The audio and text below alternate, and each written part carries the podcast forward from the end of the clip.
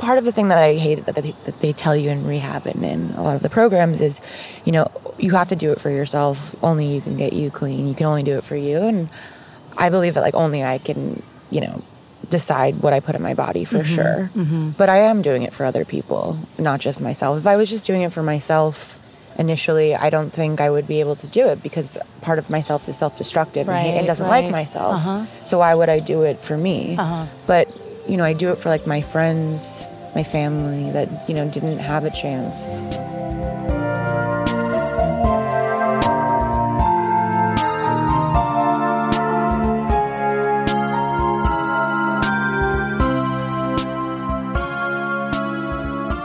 Hello, guys. Welcome to another episode of Al Anonymous. If you're enjoying Al Anonymous, the podcast, please consider subscribing to the Patreon at patreon.com slash Al Anonymous. If you don't feel like paying for my otherwise free pod, it would mean a whole lot if you could subscribe, rate, and review Al Anonymous on iTunes or wherever you get your podcasts. And if that's too much for you, perhaps you can tell all your friends how much you love the pod. Thanks, guys, and enjoy this episode.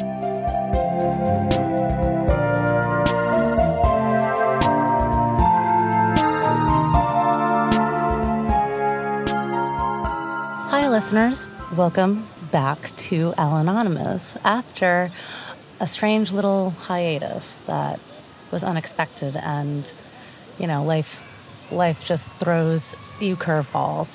Anyway, we're back and I have an amazing, lovely, wonderful young lady with me on this bench in McGolrick Park where I like to podcast. My my friend Victoria Cronin has joined me today on Al Anonymous to discuss her story of I'll take the reins.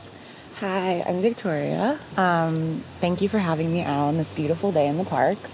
And yeah, I guess I'm here to talk about my journey, my life journey, if you will, uh, or part of it. I think, as Al said, life throws you some hiatuses. Hiatus I. I don't know if that's plural. Hiati. Hiati. Um, and yeah, I've definitely had some hiati in my life, and I'm happy to discuss them. I'm proud of them, and Yeah. life is hard, and being a person's hard. And Hi, hiati make you stronger, I guess. yeah, or sometimes you need a little break, and you need to like recollect and Mm-hmm. grow into a new person or shed a layer of skin. And The shedding. yeah, sometimes you need to go into a little cocoon to do that. So, Yeah. Constantly going into cocoons and coming out of them I and just- going back into them. I just did a foot peel mask recently, and my, my feet started to peel, and I like have my the kids that I babysit convinced that I'm an alien, which is good because I have like this power over them. Mm. I was thinking today how I really need to find like an entity that they fear more than anything, so I can threaten them with that. So it's your when feet. they're bad. It'll be my feet. yeah. Uh, anyway, the Well, kids are all little aliens too, so yeah. I wonder if they have a power over you that uh, scares you.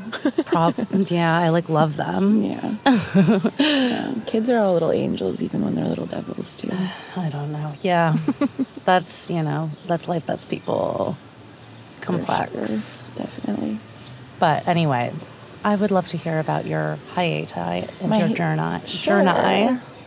Um, I don't know where to start. I guess if we're talking about kids and aliens, um, I definitely would say that as a kid I felt like an alien, and I still do. Um, and I think that that's like where like a lot of, you know, a lot of people that like struggle with mental health issues or substance abuse issues definitely feel like separate sometimes from society or separate from other people and it's a way of um I don't know. I think I think that what am I trying to say?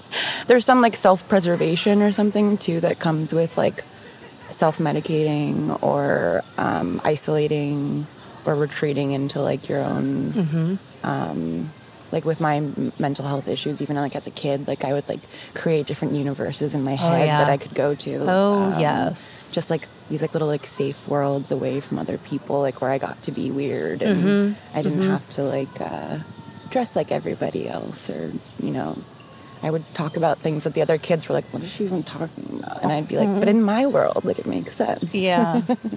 Yeah. I did a lot of fantasy yeah. in my head.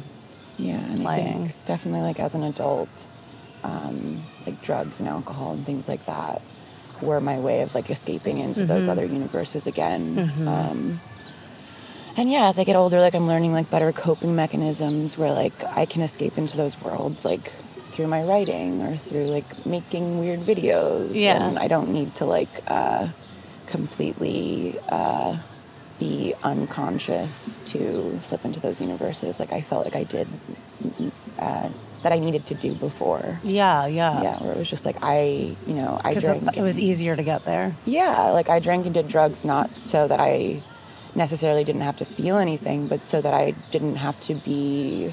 I didn't have to figure out how to do my taxes. I didn't have to figure out Right. what I was going to do with my life or Totally, my career. I just like could kind of uh, drink until I passed out, and then Uh-huh. you know, life is simple. It's like life is a lot easier. You don't have to, um, yeah, figure out anything. You just have to figure out how to get fucked up. Stay Yeah. fucked up. yeah.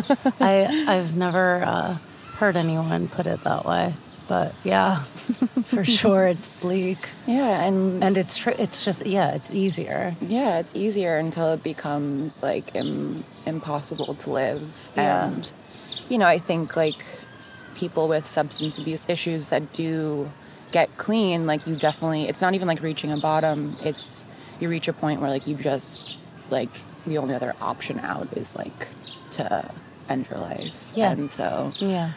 you know, part of like getting clean in in my own way, um, or becoming like sober minded in general, is um, There's a difference between clean and sober minded. yeah, for sure. Cool. Um, Let's go back to that. yeah, we can definitely go back to that. Uh, but it's like learning how to live a life and be present. And it's really hard, but it's also like one of the nice parts of it is, you know, I feel sad a lot still. Like I feel um, despair, but I also can feel like the joy and the happiness and the beauty in the world. Whereas like when you're completely numb and unconscious, like yeah, you don't feel the pain or the sorrow or the despair, but like you also don't feel the joys and the happiness. You don't see like the beauty in the tree in the park, or you know, you don't Mm-hmm. Yeah, like yeah. get the simple joy of like putting a cute outfit together because you're not you're wearing you know sweatpants or whatever whatever I was wearing. You know, it didn't. Yeah. I No, couldn't it, see my. I couldn't look in the mirror. it wasn't. It wasn't Yeah. fun for me at the end either. I mean, for a long time, it just wasn't fun. It- Yeah. like it wasn't like getting ready to go out, mm-hmm. pre gaming. It was not anything like that. Yeah, I was like, At the how do I like have a, a Like sustain this. how yeah how do I Yeah. like have a face? Like I mm-hmm. couldn't even mm. see myself. Um, I have definitely avoided mirrors for weeks at a time. Yeah. It's funny. My my mom, who were who's going to get brought up probably more than once. Um, Yeah. She used Mommy to- issues is a hot topic on Al Anonymous. yeah, um, I love my mom, but she's uh, she's a, as we all are complicated um, and has her own.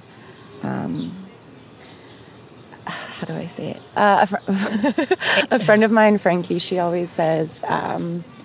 Um, People are so special. We're all just like our own little worlds, like orbiting each other and colliding. Yeah, I was gonna say she has her own alien ways. Yeah, yeah, we're all just like but true, we are our own little worlds. I like that a lot. Yeah, and like our worlds come with complications and wars and strife, and but also like community and beautiful things. Yada yada yada. Mm-hmm. It's But complex. like when I was a kid, she used to say like if like I was at like a dinner party or like she had people over, I would like go to the bathroom a lot. Mm-hmm. Like and as an adult, I would go to the bathroom a lot to like do drugs or drink Right, and right, like right. whatever. But I she would call it like Vivi's like little timeout. Um, and I would go to the bathroom just to like have a moment alone away from everyone to Oh my look in the mirror to see that I was like still there. Mm-hmm. And it wasn't even like I needed to go to the bathroom. It was just like I needed to like look in the mirror for like five seconds and be alone and be like, oh, like I exist. Wow. And like I still feel that way sometimes. Where like if I'm with a group of people, like sometimes I feel like am I? I'm like I'm like I'm observing a group Wow. of people hanging out, and like I'm not there, and like it's Is that like one of your fears? It's not a fear so much as it is like um, instead of being an alien in that situation, it's more like feeling like a ghost, where it's like I don't, I can't see like where I fit into the equation. So I like remove myself and I become like observant to oh these are these are like people interacting. This is like human interaction. Yeah. I don't know what role I play in this. So you just get like the objective view of like what's going on. You're not you, you're not in it. yeah yeah it's definitely um, Sometimes I wish I could do that, you know. But it's a healthy amount of being able to do it, but um, yeah, it almost But becomes the- like an outer body it experience. sounds it sounds scary, and especially as a kid, and Yeah. for it to stick with you. well. Also, it's you know, especially like when you're a kid and like you're, you know, you don't really know who you are yet, Mm-hmm. and you know, when you're with a group of people, you you are kind of like performing a version of yourself. You're like Mm-hmm. aware of yourself, and like I was a really shy kid. Like my older sister, she's five years older, but like I, if we were like at a dinner party, like I would be like too afraid to like say my name to somebody, and she would have to be like, "This is Vivi," like, and I'd be Mm-hmm. Yeah. like, hey, you know, like I had trouble. Like I didn't want people to know who I was. Do you think it's a younger sister complex? I've never had a sister before. I imagine it's crazy. It's. I mean, she. Five, I mean, I don't five wanna- years is a big difference. It's not like having like a sibling that's like two years older than you, where you're like Yeah. in school together and like Yeah, the teachers yeah. all know you. Um, so like when I was five, she was ten, so it was more like, you know, my big sister Maddie. Shout out Madeline, love you. Um, she was more like a mom figure to me than anything, and my That mom. makes sense. Yeah, like my mom again, like having her own ish or complexities when I Mm-hmm. was growing up. She was a little bit more like removed from the equation, and Maddie was sort of like the one that like picked me up from school and like made sure like I had my lunch packed, and Mm-hmm. Yeah, yeah. so she sort of and like she was good at like assuming that role of like I can um, see that in authority. Maddie. Yeah, Shout out Maddie. Where like my mom isn't like um, so organized in that way, Hmm. yeah, or wasn't at the time, you know. Yeah. Yeah. I I like babysit and I you know am now an expert on parenting parenting. so I just like of course critique and judge every single parent that I interact with. Hmm. And I just feel like so many of these people regret having children. Hmm. I know, right? Yeah. But like it's true. I, I mean, I've But they say hmm. that like o- overall, like it's it's the best rewarding experience. But there are, I don't know. I just see people who are so unhappy. Well, But I, I, maybe they're just like, I don't know. I think there must be like a little bit of resentment just because, you know, you live your life for you up until when you have kids, and then you know you're living your life f- for somebody for something else, Right. And like, there's like a lot of beauty in that, but like. It's also hard to- that kid is taking away Your- part of your freedom and autonomy, mm-hmm. and, and there must be like a little bit of um, Is that a train? resentment. Yeah, that was a. Where did that come from? It might have been a truck. A truck. Okay. Yeah. We're in Greenpoint. Shout out. No Greenpoint. trains over here. That's for sure. Um, sorry. But yeah, I mean, do you want to have kids? No way. Absolutely not. I want cats. And okay, yeah, I think I'm just uh, being, I'm projecting because I know that my parents regret having kids uh, because they have said that to me before, um, which is kind of an insane thing to say to your kid. For sure. My, I mean, my, Like- yeah. If I could do it again, I probably wouldn't have kids. My mom told me from a young age, she was like, you know, when you grow up, you don't have to have kids. You can just have a bunch of dogs.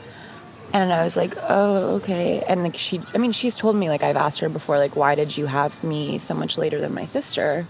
And she told me that she never wanted to have kids, but she mm. thought that my dad would make a great father, which he is. Shout out mm. Brian, great father.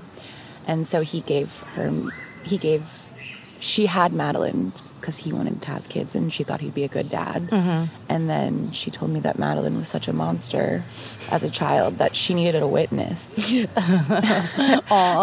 so she had me. Oh, I love that. so Madeline would have something to play with and my mom could have a witness to the monster that was Yeah. a five year old. That's which that's important. yeah. That's important. My my mom used to say, "I hope you have a daughter when you're older who's just like you." Oh I know. And now I babysit a girl who's just like me, and it, it. I feel bad for how horrible I was, like as a little kid, and for Yeah. most all of my life, still, to be honest. That's cool. But do you think that there's some like redemption in that? Like I babysat. I went to like a really strict Catholic school from first grade to eighth grade that Mm-hmm. really did some um, damage to me uh, mentally and Yeah? emotionally. Yeah, yeah. It was like I can get more into that, but like I to don't. Yeah, that. Catholicism has done a number on me, and uh, over the years, it's done a good number on me. But um, when I was growing up, it was uh, a little bit rougher. I like both of my parents like practiced Buddhism when I was a kid, and I'm like I came And you had to go to Catholic school. a meditative family to going to like you're one of the sheep you can't stand out like there's no cr- like we're gonna beat the creativity out of you um Whoa. but when i was in high school i started babysitting a kid that went to my catholic school who was like in third grade i think at the time Mm-hmm. and i babysat him through like till he was in middle school and I gave, I got to give him like all the advice that I wish I'd received when I was in that Yeah, school. Like, I you, are it. special. Like, you can be creative. Uh-huh. Like, question these teachers. Like, don't just like take what they're saying as like the truth. Like, you're allowed to ask questions. You're allowed to like be analytical. I told my kids that voting doesn't matter yesterday. Um, Yeah, and like I that's had like, to. Someone has to tell them. and it's really. I mean, I love kids, and like I've learned so much from babysitting, just from the kids alone that I've probably learned like in college. To Mm-hmm. be honest, just I guess it's rewarding in that Yeah, sense. and like they don't have like the they're not hardened by the world yet. They don't have necessarily like the same filters. I think that Mm-hmm. they're like conduits for like some other realm of intuition that oh, absolutely. is really For sure. Mm-hmm. uh, mind blowing and like one of the things that's like always bothered me about like even like seeing like parents treating their children or, or teachers um, like my mom's an educator and she's a really good educator and she works in progressive education which is also funny because like I went to- Waldorf, um, she worked at the Blue Man School for a long time which like the Blue Man Group. the Blue Man Group started a school No. yeah so she like Wait, Yeah. do they learn how to be blue men, or is it like real? It's more like uh, arts based learning, and like the kids kind of, um, Do the blue men? they really don't, ha- I mean, Okay, they don't have, it's, yeah, I think it was I love the Blue Man Group. like they started it for their kids because they couldn't find a school that was as progressive right, as they right, wanted right, it to be. as the blue Man. Yeah. And like my mom is very like alternative education. Like growing up, like all of our like kids books were like instead of like Cinderella, it was like Cinder Ugly, and it was like about an ugly girl who still mm-hmm. found her Prince Charming, Aw. and like you know instead of like um, what's it was like the three little pigs and the big bad wolf but like in the end like the pigs build a house out of flowers. And the wolf comes and instead of blowing he could blow down the house but he smells the flowers and is so overwhelmed by the beauty that they all like start like a dance party and Aw, become friends that's like nice. like just like that kind of um, sort of like hippy dippy new age Yeah. um, take on I, I feel like I kind of provide that for the kids that I watch. yeah but um, But you okay? But you also had to go to Catholic school.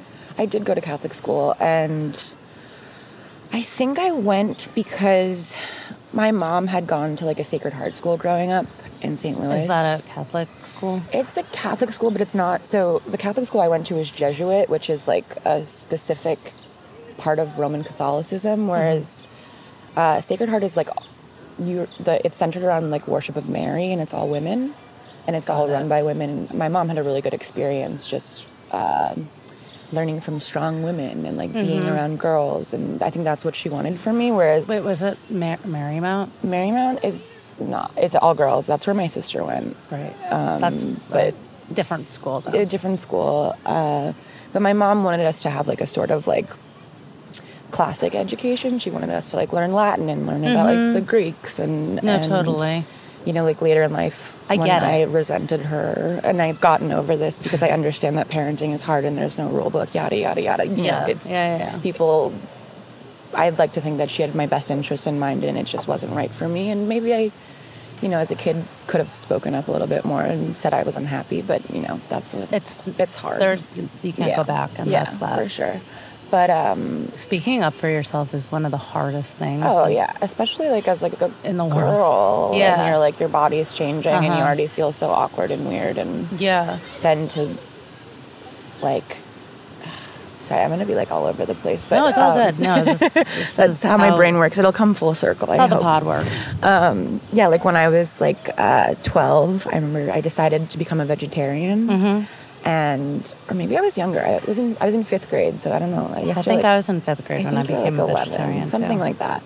But I remember like I watched an episode of The Simpsons, and it's the one where Lisa becomes a vegetarian Aw. because she sees a little sheep, and the sheep is like, "Lisa, don't eat me."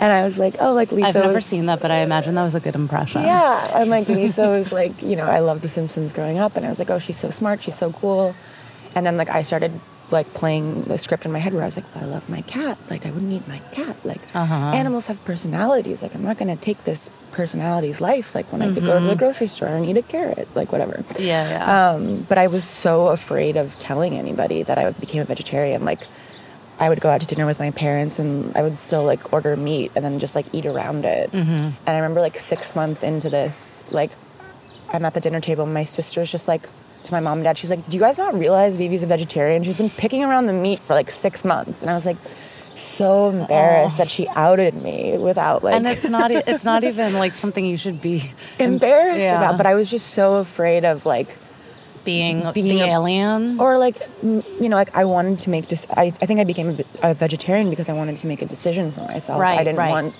you know my whole life to be other people telling me what to do or how Mm-hmm. to how to be but i was too afraid to let other people know that i was making decisions for myself because i didn't want people i didn't want my parents to know like who i was or my personality Hmm. because i was afraid of like is this going to make me stand out are they going to think that i'm like trying to be a contrarian and they and they rebellious? just really did not want care. Wow. they're like, okay, cool, you're a vegetarian. And I was like, oh, like it's not that big of a deal. Like I can, but like I was just so afraid of like people knowing who I was or, you know, like, Yeah, you want to retreat into your fantasy world. yeah, or like not be, I was so afraid of being judged Mm-hmm. Right, for that. like taking a stand or, you know, having an opinion. And even now, more than ever, it's you are judged for, for every opinion stand that you take. Right. And that's why It's more fucked. than ever, like as an adult, like I'm, I've tried to become more indignant in like what I believe in and, and not Mm-hmm. being afraid to, to say those things, especially for that girl, like Yeah. who was 10 and too afraid to be a person. I'm like, oh, like I'm pr- like, I'm proud of who I am. Like I've, I've survived. I've like overcome a lot in times when, you know, I didn't want to survive and I didn't want to, um, you know, I never let myself sort of like retreat into the flock. Like, even if I didn't let people know who I was, like inside, I was like, I still had that self preservation, if you will. So, for like that girl who was like too afraid to say anything, but still did those things for Uh-huh. herself, like now I'm, I need to be like vocal about. I'm proud of who I am, like for my own Yeah, no, uh, for sure. To live your whole life where you're like hiding yourself from people and like you don't want to look in the mirror and you, it's Yeah, you it's a huge feat to to be able to say that you're proud to be you, and it, it's it's so hard. And I've you know, honestly, like, unfortunately, like over the past like 10 years, like I've lost a lot of people to mental illness, to Mm-hmm. addiction, and like, sorry, I'm gonna try to not say like as much, but It's okay. We can cut the lights out. for those for those people who's who you know didn't get a chance to taste happiness or survive like i need to be myself for those people that Uh-huh. didn't feel like they could be themselves and or you know destiny didn't have it in them in store for them to um, get to the place that i'm at and the place that i'm at is you know i'm choosing actively to be happy even Yeah. when i'm not like i I had a good therapist um, kind of she didn't tell me this but it was sort of uh, inferred that even if I'm not happy, uh, I can cosplay happiness. Right. Which is what does a happy person do? They take a shower in the morning. They wash their face. They take care of their, you know, they make their bed. mm-hmm. They pick out a cute outfit. They feel good. And even if I'm not doing that, if I, even if I'm not feeling that, if I do those actions, maybe they'll stick. Yeah. and you know it'll become a routine and and maybe i will become happier. And i have become happier by pretending. Or not pretending but Fake it till you you make fake it. it till you make it. And it, and i really do believe that's true. Um, and yeah i think for the longest time like i told you know i was diagnosed with like depression when i was 12 and it's like if you're telling a 12 year old that's going through puberty and changes and is angry in general and you know get, getting their period for the first time and seeing the world for like the ugliness and the war and the rape and the holocaust and all of these awful things like of course you're going to be kind of sad Yeah. but then for someone to be like no you're depressed Uh-huh. that's that becomes part of your identity. So I think for the past 15 years, I told myself, "Oh, I'm I'm Victoria. I'm a depressed person." Right. And I think it was like in the past year, I started telling myself, "I'm Victoria. I'm I'm allowed to be sad about sad things, but maybe I'm not. Maybe that's not part of my identity." You know, what if I woke up every day and told myself, "I'm a happy person. I'm sad in this moment, but it'll pass," and that's been really helpful.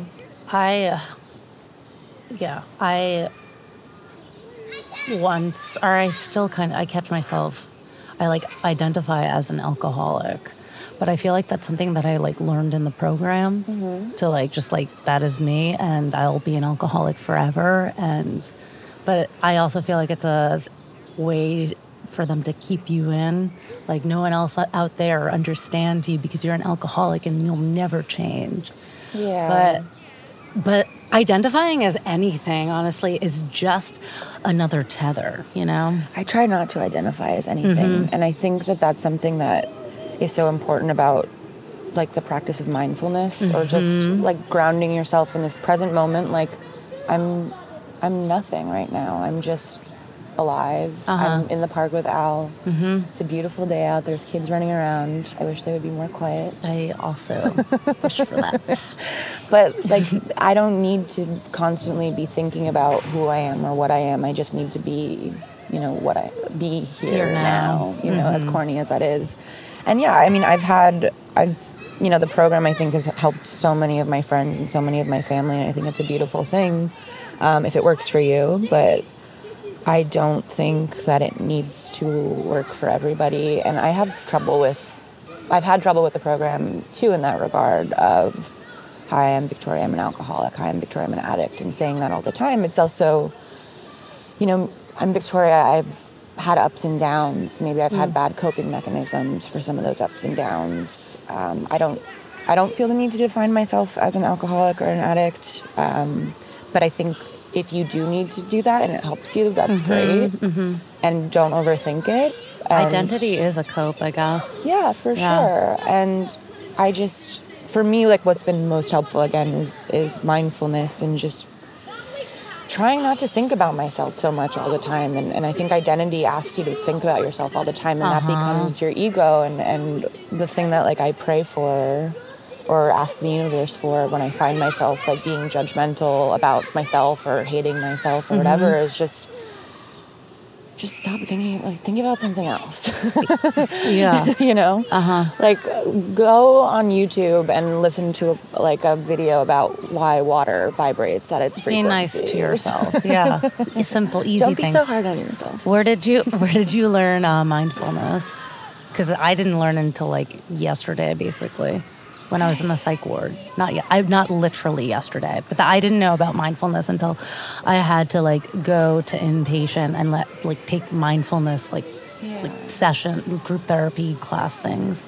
i mindfulness has definitely become like a sort of um not like trending word but like it seems like its own form of therapy but i i've always understood it as just like connecting spiritually to something Well, your par- you said your Yeah. parents um, were Buddhists. Yeah, well, are they, they're- they still? My so hmm, calling my parents Buddhist is pretty problematic, just because they're like t- two white people, um, white people. But we lived in Utah for a little bit when I was a kid. So I lived there from when I was like one to six. And Salt Lake City at the time in the 90s was Mormons, meth heads, and like new agey yuppie Right. hippies. Yuppies. Cool. Yippies? I don't know what you call them. So my parents definitely fell like more into the realm of like yippies, where like they were middle class, upper middle class, but you know, would go to the farmers market and, and Right. the health food store and got into crystals and meditation. Cool. My mom had like a Buddhist guru that she went to and took classes with uh, meditation. Um, and she would have us meditate. And like to this day, like my my mom does like yoga nidra, which is a form of meditation, and her and my dad wake up every morning at 7 a.m. and do yoga together, and then have this like ritual where they like hug and kiss and vibrate or something. but like I No, wouldn't, that's I wouldn't say that they're they're practicing Buddhists. I think that that routine that's, is routine is Yeah. as meditative. Yeah, I guess from a young age, I've had access to spirituality. Um, my dad is Irish Catholic, which is its own breed of uh, alcoholism and addiction comes from that. And I have a lot of um, addiction in my family. Uh, sorry, I have to stop the uh and the ums. It's okay. I just have to pause instead. That's what I've learned. You don't have to. It's hard to. It's, funny. no, it's hard to not say um. But so both of my parents came from sort of Catholic upbringings, and both of them, as adults, found spirituality more in like Eastern mysticism. And I found mindfulness through meditation and, and even like as a kid, like I, I feel like you were similar, like reading a book as its own escape is also a way of meditating because you're not thinking about yourself, you're not in your own head. And that Yeah. was like yeah. my introduction to a blanket term, which is mindfulness, which is just not being so in my own ego all the time and not Right. falling into, you know, as they call in the program, like stinking thinking, which is just, you know, you fall down a black hole of thinking about yourself and how other people see you and who you are and, you mm-hmm. know, getting yourself out of your own head, whether that's meditating or, you know, mindfulness to me is even having this conversation right now where it's like I'm still talking about myself, but I'm We are being we're here being here together and having a conversation instead of you know also when you hear yourself say something out loud you can realize how ridiculous it is or, and i think that Uh-huh. that's you know the foundation of any talk It's program It's the it's is what I to other people. like the most about this because yeah. Yeah, I find myself saying this thing that's been in my head this whole time, like all all my life, and then I say it, I'm like, oh, it's actually it's like that, yeah. you know. I, do you keep a journal? Do you ever journal? I have tried to journal my whole life. It doesn't work for me. yeah It doesn't work. I think so. I've kept like diary since I was five, and I can mm-hmm. like pull up any age, and I know what I was those. I'm thinking so about. jealous. No, but it's not good because I've. I mean, it's good. It's interesting because, like, anytime something like monumentally like bad or traumatic has happened in my life, I'll find the journal entry and it'll, I won't talk about those things. I'll talk about anything else. It'll be oh, like, oh that's pretty good. yeah. So, That's a good life hack. well, skill. I think it's. I like think we've been down this road before. Yeah, and it also just shows why I like needed talk therapy because for years I had my journals where I could get things out and like I felt mm-hmm. like I was making space in my head to think about other things. Like I'd be like, but you know, I turn to any age and it's like I think Lucas likes me, but like I really like Dylan, and it's like all this like frivolous like drama Yeah, that like yeah, I of just course. felt like I couldn't talk to like my girlfriends about. Like I didn't want my girlfriends to know that I like Lucas, but I Uh-huh. think Dave liked me because I was embarrassed about that stuff. Um, but it jo- it just shows that like I had this outlet to actually express something hurtful, but instead I repressed it and pushed it down. Right. And I think that's like why years later, you know, being like a depressed teenager or extremely depressed, and then later as an adult, like using substances as coping mechanisms, I think those things started to bubble to the surface, and I just couldn't push them down anymore. So Mm-hmm. I needed the different forms of self medication push it to, down. to help push it down. And like like anything, um, trauma and and repression is like an infection. It just you know even if you're not dealing with it or feeling it, it just is going to grow into a, a Yeah. worse, Yeah. grosser, It's more like infectious going thing. down a hole deeper and deeper and Yeah. deeper and deeper. Yeah, and that's part It's of like easy to go down, Yeah. and it's easier to just let the infection spread because Totally. you don't want to like go to the doctor and like find out what's wrong with you and like do all these things that are uncomfortable to get better. Literally, like I instead like of going to the doctor and when it's like a small infection, it's like I'd rather not go to the doctor, not have to worry about what it is, and maybe die from Mm-hmm. it two years later. Yeah, no, yep. That was, that's like the mentality of Yeah. an addict or uh, any, yeah, And that's, like- in a bad place. Totally, and that's why I'm so grateful for like, you know, like I'm not like I'm not ashamed that like I've gotten to the psych ward a couple of times. I'm not ashamed of going to rehab, like of like actually having to. You know, I hate the term rock bottom because I never know what a bottom is, and I mm-hmm. and maybe my rock bottom, I don't even. You know, they always say like the bottom keeps falling out, mm-hmm. um, but I'm glad that I had to go into such a dark, dark place because I don't think I would have ever found the light of the place that I'm in now. Mm-hmm. and I would have just been like straddling on the edge. Like I always use this metaphor that like for from when I was like 12 to 24, which was 20 or 24 was like when my addiction really like took over or like became a thing and it was after a bad or a, a long-term relationship had ended Yeah, um, and I think the long term relationship had sort of like held the place of a drug right, or right, a right. That makes a lot of sense. you know. And then when that was gone, it was like, oh, like I don't have this this source of love. I have this like hole in me again. How do I fill it up? Yeah. So I would Yeah. fill it up, and then, but it felt like I was like sort of like, you know, let's say you have like a deep dark well, and you're like sitting on the edge of it with like your legs dangling into Mm-hmm. the well, and I felt like for a long time I was sitting there with like looking down into the depths of this dark well, and like feeling my my legs sort of being like pulled towards it, Uh huh. and that being like really scary, like teetering on the edge of something for so long. But like once I like let myself like fall down that well, Yeah. and it being like the darkest place that I felt like I was never gonna get out of. Mm-hmm, Um, but like I needed to like know what was down there. Yeah, yeah, yeah. And it was For like sure. only once being able to like go down into the plunges of like the darkest depths and like the scariest things of my life and was like I able to like climb out and like I feel like the well is still like I can still see it but I'm like f- I'm not sitting on the edge of it. I'm like yeah, feet you know away it's from there. it now. You know, it, Yeah. like you could go down. Yeah, like I know it's over there, but I'm not. And like I'm I'm almost great. I I would rather have fallen down it Uh-huh. instead of teetering on the edge of it for Yeah. longer. I, I mean, yeah, we we are lucky to have gotten out of the well because Some people never do. Yeah. Yeah. Yeah. I even now I find that um when I'm in the most like pain is when I have the most clarity, I guess, Yeah. or just uh, everything just makes more sense when I am like in pain. I, I like lo- I lost a friend last week I'm sorry. and I guess, you know, when someone dies, you just really think about life. So I guess maybe that's different, but I might actually still just be in like grief, mind, brain land. But I still am grateful for for the uh, painful moments and episodes and um, spells that I've had because if I didn't know the pain, I yeah, I wouldn't. I would take all of this beauty for granted. Absolutely. And there's also something, you know, I feel like as people that have used substances to numb pain, as like, I think that's been like the biggest fear of my whole life is like, I don't want to be in pain. I don't want to be in pain. But mm-hmm. once you actually let yourself be in pain, hmm. afterwards, it, you feel good.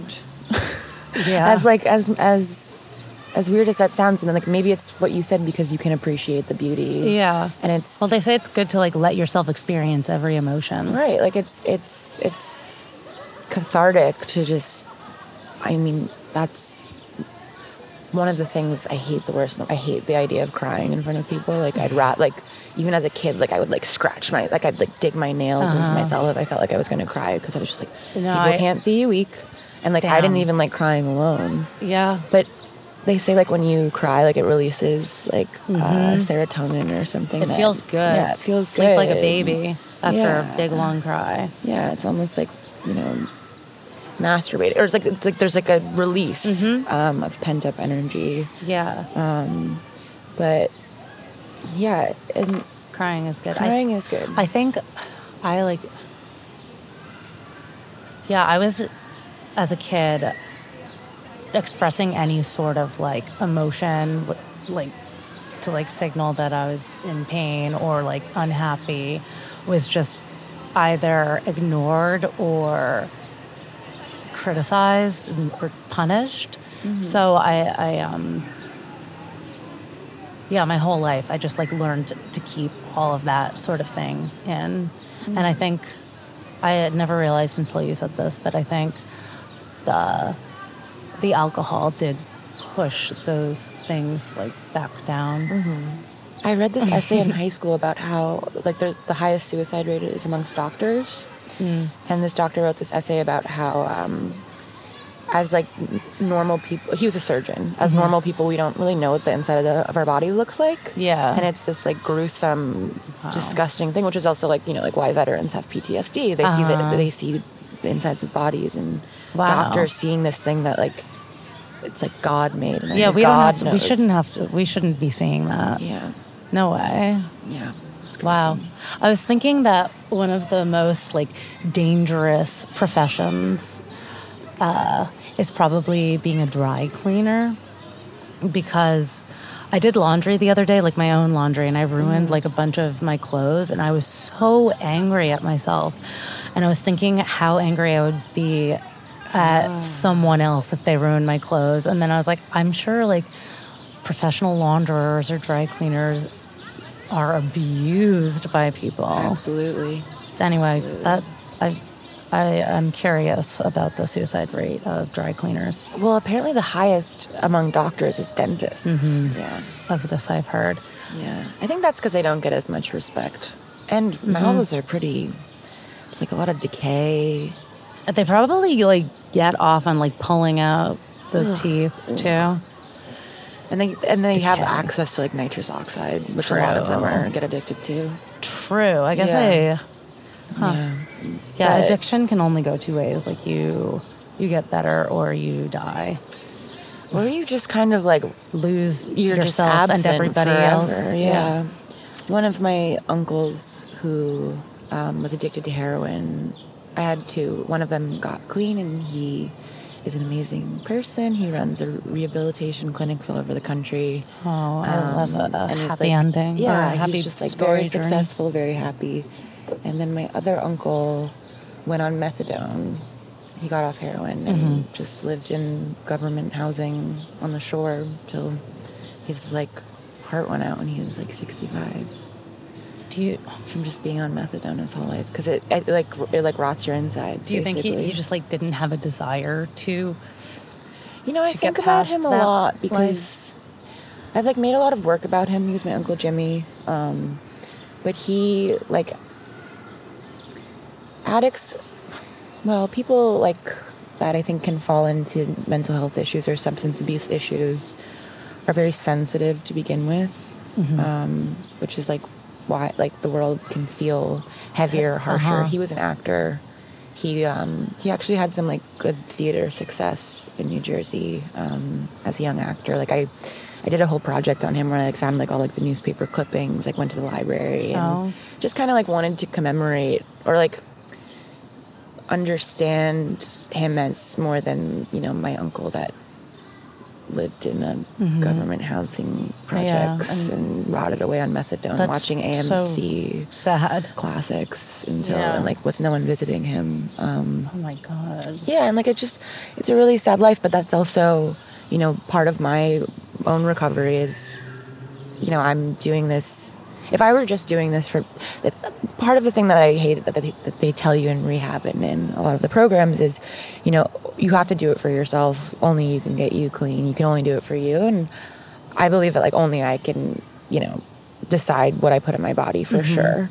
But i am doing it for other people not just myself. If i was just doing it for myself initially i don't think i would be able to do it because part of myself is self-destructive and, and doesn't like myself. Uh-huh. so why would i do it for me? Uh-huh. but you know i do it for like my friends my family that you know didn't have a chance. Mm-hmm. and you know i i have to like find the silver lining in things otherwise Yeah. everything is shit and Yeah, for sure. you know like the the people that like I've lost to addiction or uh, mental health uh, related um, de- uh, passing aways. That didn't That's- come out That's all verbally the, straight, but um, the, the leaving, the Is- soul leaving body. yeah, is that they're free and Right, yeah. they're you know they aren't Yeah. they're not gone. Maybe like their physical realm isn't here, but they live in through me, and I'm gonna like choose to be happy and choose to Uh huh. have a better life for those people, and that they live on through me, and I could fall back into that black hole, but then I would be doing like a disservice to them. I would be disrespecting them. It's and also it's like nice to feel like you have a responsibility to somebody else. You know. Yeah, and that's again like escaping like my own ego and Uh-huh. escaping the own trap in my head, the split personality of you're the most unique person that's ever lived, but you're also the greatest piece of shit. you know, like Yeah. like I Constantly. Yeah, and I don't want to be. You know, I have to live for something else besides myself. Otherwise, I'm not gonna. You know, I don't have Yeah. the will. I've the I've time. actually I've found myself thinking similarly. Like I need to stay sober and like do like living like healthfully and you know I just, because no one else in my family has made it, you know, Yeah. like at all. And so I yeah, it it's it's nice to be held accountable or something. I don't know what I'm saying. No, I know what you mean, and and I think that that goes back to like, you know, I believe in God, and and I don't want to get too into like Uh-huh. I think maybe dogma around it, but Yeah. like li- like to me, the idea of of God is you know the universe or the sky or Mm-hmm. you know looking into someone that you love's eye and like really seeing them no, yeah, and just living for something else that's like uh, bigger than my own ego, bigger than my own head trappings.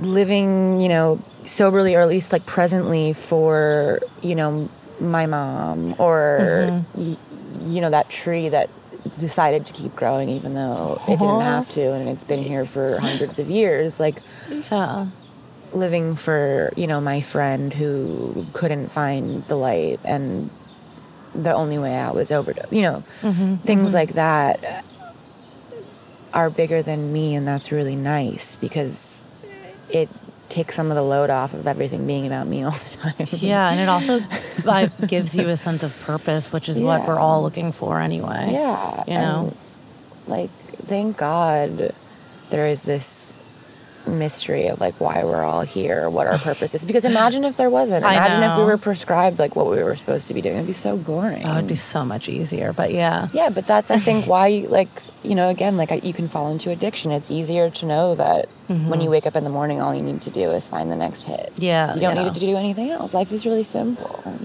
Yeah, what your purpose is. there's a lot like yeah, yeah. Fucked up routine. But Vivi, Mm-hmm. I feel like we're kind of running out of time, and I have to pick up my kid from school. yeah soon. that's fine But I'm really happy that all of those children finally left to go to a yoga session in the park. what are they doing? they're practicing mindfulness They actually are. They actually are. Yeah, no, that that little girl is meditating in the middle. Yeah. Well- I oh. used to, I listened to this podcast the other day with Goldie Hawn where she like she's starting this education initiative to bring mindfulness into all of the schools and Nice. She should hook up with the Blue Men of the Blue. I think I talked to my mom group. about it. I think that she did this at the Blue Man School. That's tight. I love that.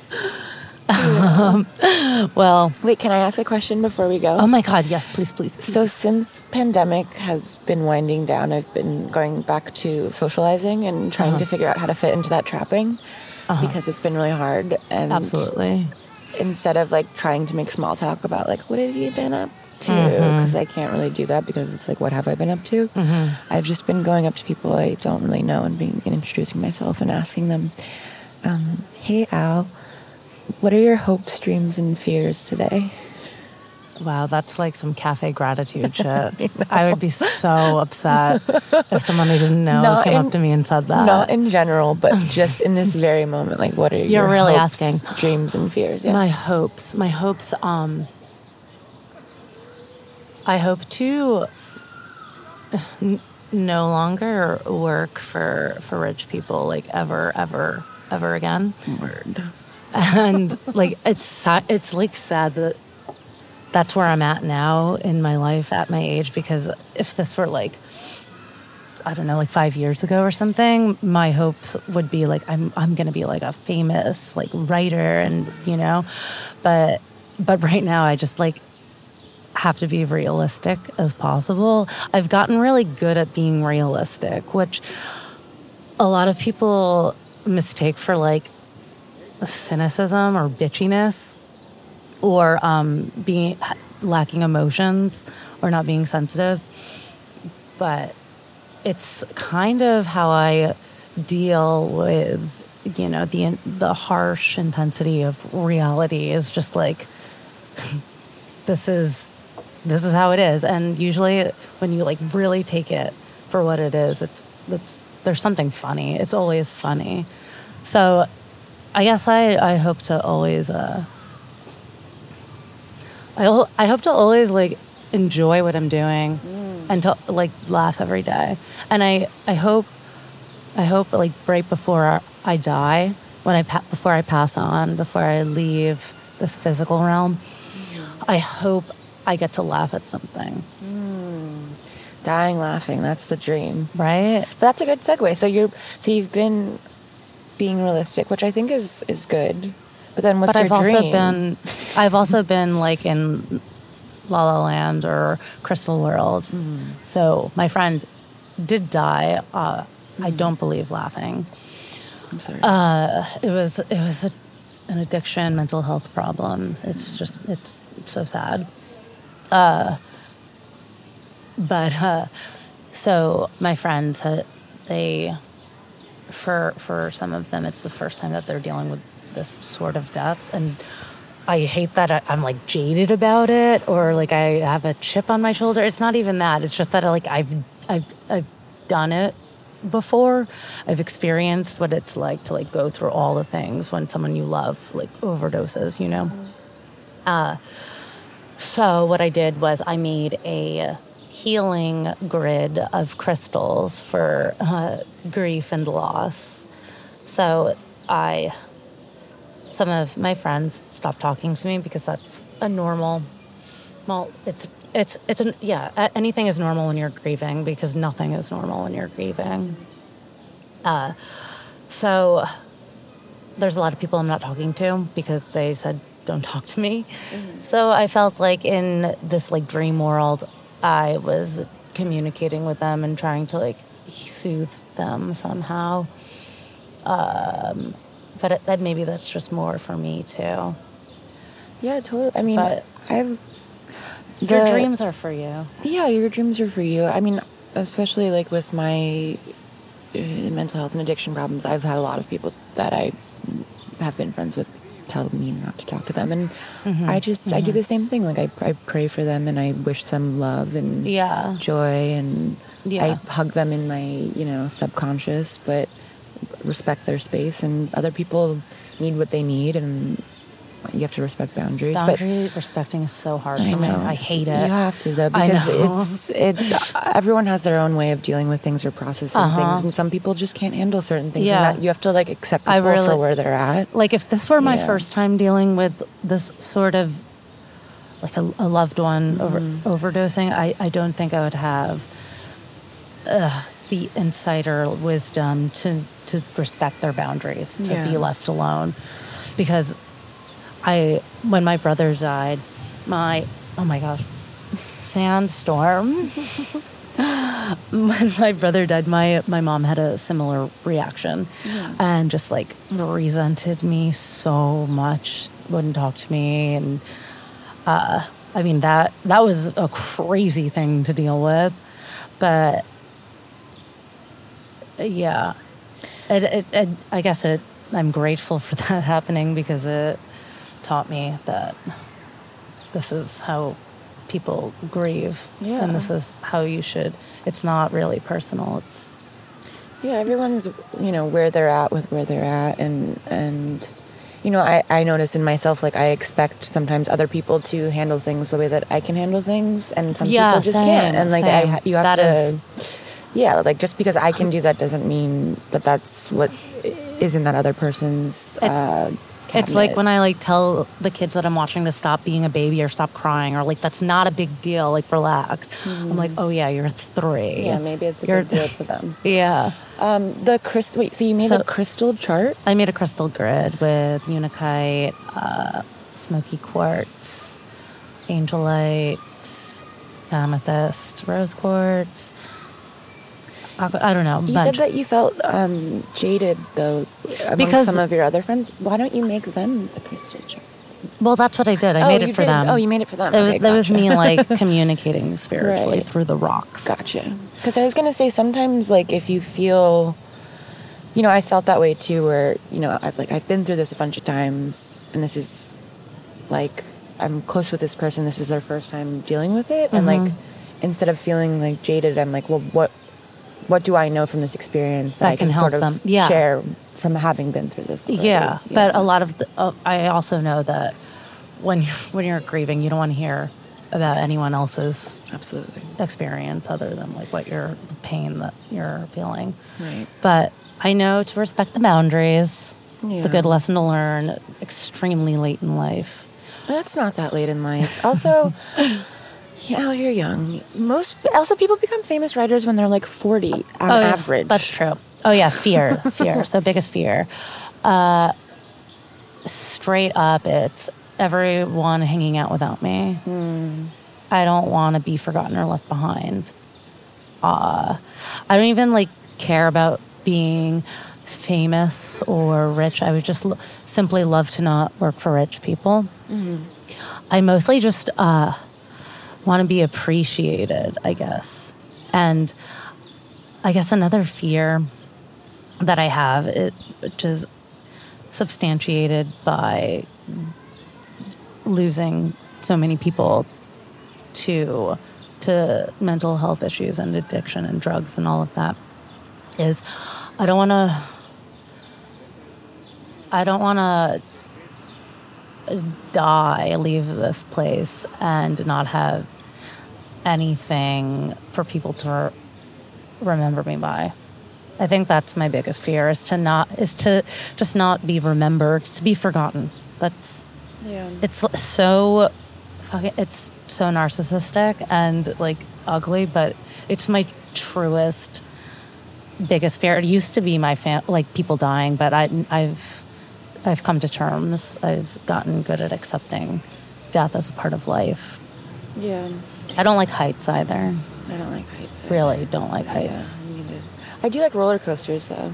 I haven't been on one since I was a kid. I just don't. I like don't like fire escapes, roofs. Oh, like roofs? Hell no. it's so irrational though. I'm just like a gust of wind is gonna blow me off the edge, I- and I'm like, you're, No, we're not you're meant- not that light. We're not meant to be up that high, I don't think. Yeah. I'm also so far away from my feet, just being tall, that I'm like, I don't know what's gonna, Yeah. where these feet are gonna go. Um, okay. Do you want to share your hopes, dreams, and fears, or should we save it for another pod? No, share. I'll just be really fast. share. Um, today, my hope is that, This really is like cafe gratitude. like, isn't that is that at the restaurant in LA? Yeah, they they the- literally ask you like a question like that before you can like get your food. I've only ever gotten the like the side counter like five dollar Yeah, bowl. the pay like- what you wish. Yeah, I don't think that they ask the peasants those questions. They, they asked me, and I was just like, "Wait, wh- what?" And the person I was with was like, "She, uh, she, she's, she just, she's new here." But anyway, Okay, so my hope today is that everyone in their own little eye can find something of beauty to appreciate and hopefully laugh at at the same time. Isn't that so hmm. funny when you see something beautiful and you laugh at it too? I love laughing. I, laughing is the most. It's the best thing it's in the the most whole important world. thing to me, and Yeah. Actually, that's funny because I was writing on my. I'll be. I'll be fast. But I was writing on my journal on the train here, and I remembered something. Um, an ex-lover said to me once, like the, the, a boy who like really, really tore my heart apart, uh, like years, years, years ago. And I saw him like a, a year ago, and I just remembered this thing he said to me. He was like, "Victoria," he, he sent me like a five-paragraph text message after I like ran into him on the street. He's like, you can't take anything seriously. Everything's just a joke to you. And I was like, oh, this is so funny. Like 10 He- years later, the Yeah. guy that broke my heart is telling me this over a five, pa- pa- five paragraph text message. I was like, get your head out of your ass. Um, I was in love with you. Uh, oops. No, but um, yeah, I hope everyone can find something or just like a reason to, you know, it doesn't have to be to keep living, but to laugh or to see something beautiful and to appreciate it. My dream my dream today is that I find something beautiful mm-hmm. that I can also laugh at. And maybe it's just looking in the mirror. I hope I can just look in the mirror and be like, oh, find this thing of beauty and then laugh at it. And my fear. Right now, I'm really afraid financially, actually, for myself, and I and I think that that's like the worst thing because I really do believe in like what you put out is what you get back. So if I'm putting out like anxiety and fear over Yeah, financial uh-huh. security, all I'm gonna get back is um, not financial security and Yep. more stress about it. So I'm trying to like let go of that, but it's again like the reality of the Yeah, world is that that's something that I have to worry about Yeah. constantly. And Sure is something. but I'm just going to give it over to something bigger than me and let go of the stress and have faith that everything's going to work out okay. Yeah. Because it always does. It does. The truth. It really it does. It does. Yeah. I never believe it until it, it happens and it's And okay. It's only when I'm trying to control things that things don't work out. yeah. God, I wish I could control everything. I'm so glad I can't. I just, yeah, that's something I've definitely learned in the past Mm-hmm. two years of like trying and to get sober minded and sober physically and having my struggles is just gotta let go and have faith. Let go and let serenity God. I prayer. know. It I really love is the though. Me too. prayer. And and the more I relinquish control, like the literally the more control I actually do Yeah. retain. Wow. Yeah. This was your first podcast. This is my first podcast. You're a natural. my first podcast. your first podcast. podcast. Thank you for joining us. Thank you at- for having on me. Al Anonymous. And thank you for the, podcast. keychain. Oh, yeah, And join the No. Patreon, guys. Yeah, join the Patreon. I'm about to send like packages to all of you with mad stuff in it because I am doing a thing where I'm getting rid of all of my uh, belongings. So Ooh, stay tuned for that. Can't wait. you should have an Al-Anon stoop sale. I should. I should. I just want to give it all away. Yeah. But honestly, this is why I'm broke because I just I don't I don't like asking people for money. That is a subject for another day. Well, we can have a stoop sale. I have a stoop. I want to have a stoop sale. Everything can just be like a dollar. That, that'd be cute. yeah. People do that here at the park every weekend and make like a fortune. Hmm. It's You should do it. yeah, it's a situation. Okay, Okay. Evie, Thanks for having me. thank you for being here now. Thanks for having me here now. And I just want to say that I love everyone. I don't like everybody, but I love everybody. And yeah, you have to. Do you want to say when we're hello and I love you to Maddie? Hi, Madeline and Matt, and Madeline's pregnant belly filled with Was that just a angel. reveal? No, it's she's she's announced it. I got my I got my announcement in the mail. Um, but I just want to say I love you guys so much, and I'm so excited to become an aunt and to have another angel in the world. And I love you guys. Okay, Goodbye. goodbye.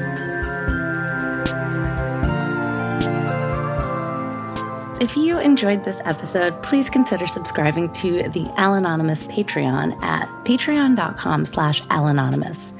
And if you don't feel like paying for my otherwise free podcast, perhaps you could subscribe, rate, and review Al Anonymous on iTunes and all the other places that you get your podcast streaming. And finally, if you are technologically impaired, maybe you can just tell all of your friends how much you love this podcast, Al Anonymous, and me, Al. Thank you. And I love you all.